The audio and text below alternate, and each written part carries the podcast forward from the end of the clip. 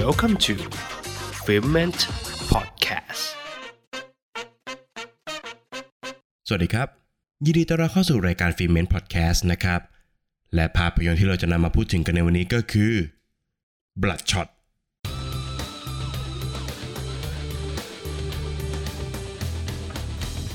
เลแกริสันนายทหารผู้เสียชีวิตในหน้าที่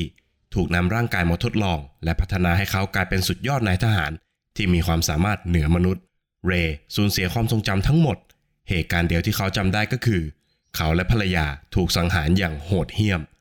เรย์จึงออกตามล่าเพื่อทวงแค้น และสืบหาอดีตที่แท้จริงของตนเอง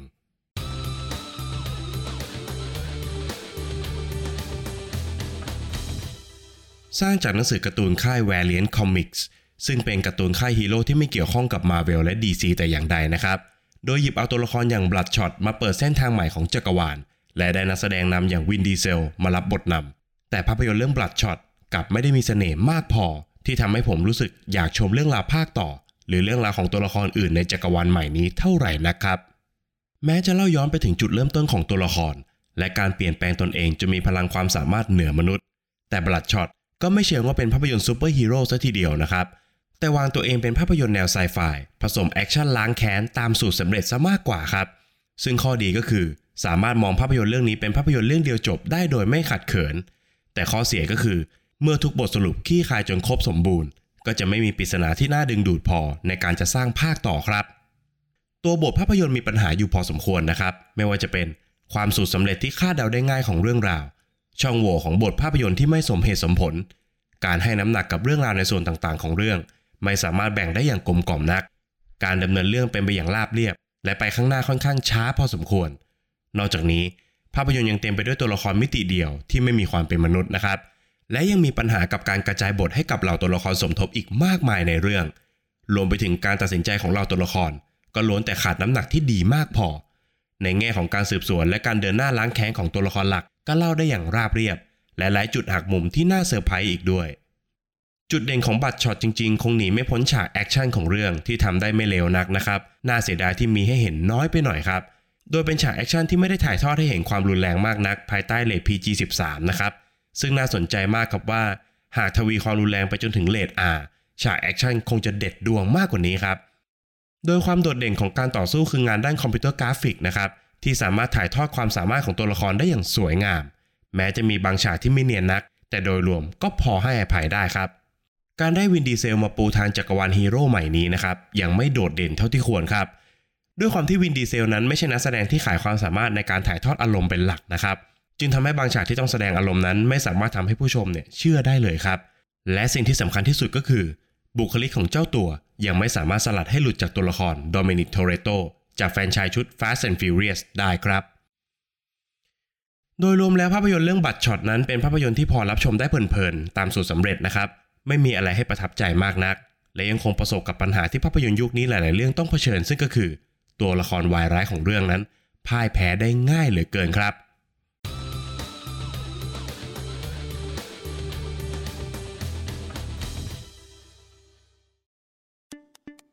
ก่อนจะเข้าสู่ช่วงประเด็นตกผลึกกันนะครับ ผมมีรายการพอดแคสต์มาแนะนำครับ เป็นรายการที่อยู่ในช่อง Material Podcast ซึ่งก็คือรายการ Gen Y Podcast ครับ รายการแนวทอล์กที่จะชมผู้ฟังทุกท่านมาตั้งคำถามถึงประเด็นต่างๆ ในสังคมดำเนินรายการโดยผม และพิธีกรร่วมอีกหนึ่งคนครับ อยากแนะนำให้ผู้ฟังทุกท่านลองกดฟังดูสักตอนในคำถามที่ชอบ ท่านอาจจะเจอคำตอบที่ใช่สำหรับตัวเองก็ได้นะครับ และตอนนี้กลับสู่ประเด็นตัวผลึกของฟิเมนต์กันได้เลยครับ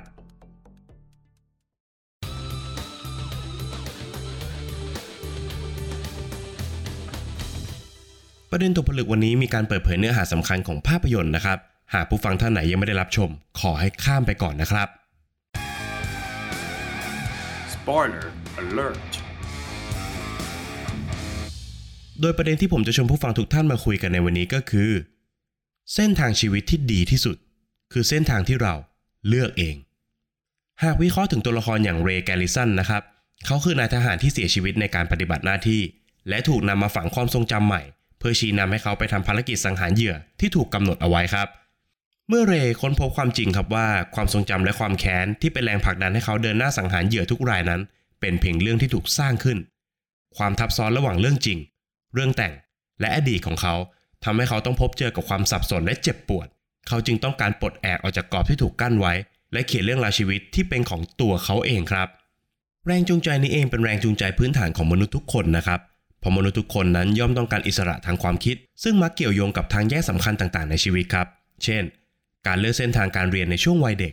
การเลือกวิชาที่ชอบในช่วงก่อนเข้ามหาวิทยาลัย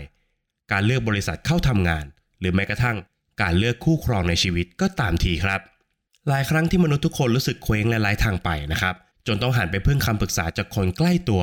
ทำให้บางครั้งเนี่ยทางเลือกต่างๆ อาจจะผิดไปจากความตั้งใจที่เคยมีก็ได้ครับ แต่อย่างไรก็ดีนั้นผมมีความคิดที่เหมือนกับเลแกลิสันครับ คือมนุษย์ทุกคนควรเลือกเส้นทางชีวิตด้วยตนเอง แม้ว่าเส้นทางที่เลือกนั้นจะเต็มไปด้วยความผิดพลาด เต็มไปด้วยความเจ็บปวด และความล้มเหลวก็ตาม แต่อย่าลืมครับว่า ไม่มีใครสามารถล่วงรู้อนาคตได้ ไม่มีใครสามารถการันตีเส้นทางชีวิตข้างหน้าได้ว่า จะโรยด้วยกีบกุหลาบ ผลลัพธ์ของทุกเส้นทางนั้นจึงเป็นเหมือนประตูที่รอวันเปิดออก เพื่อรอให้ทุกท่านเดินทางออกไปสำรวจเรื่องราวต่างๆ ในชีวิต ด้วยประตูบานที่เราเลือกเอง ฝากไว้ให้คิดกันนะครับ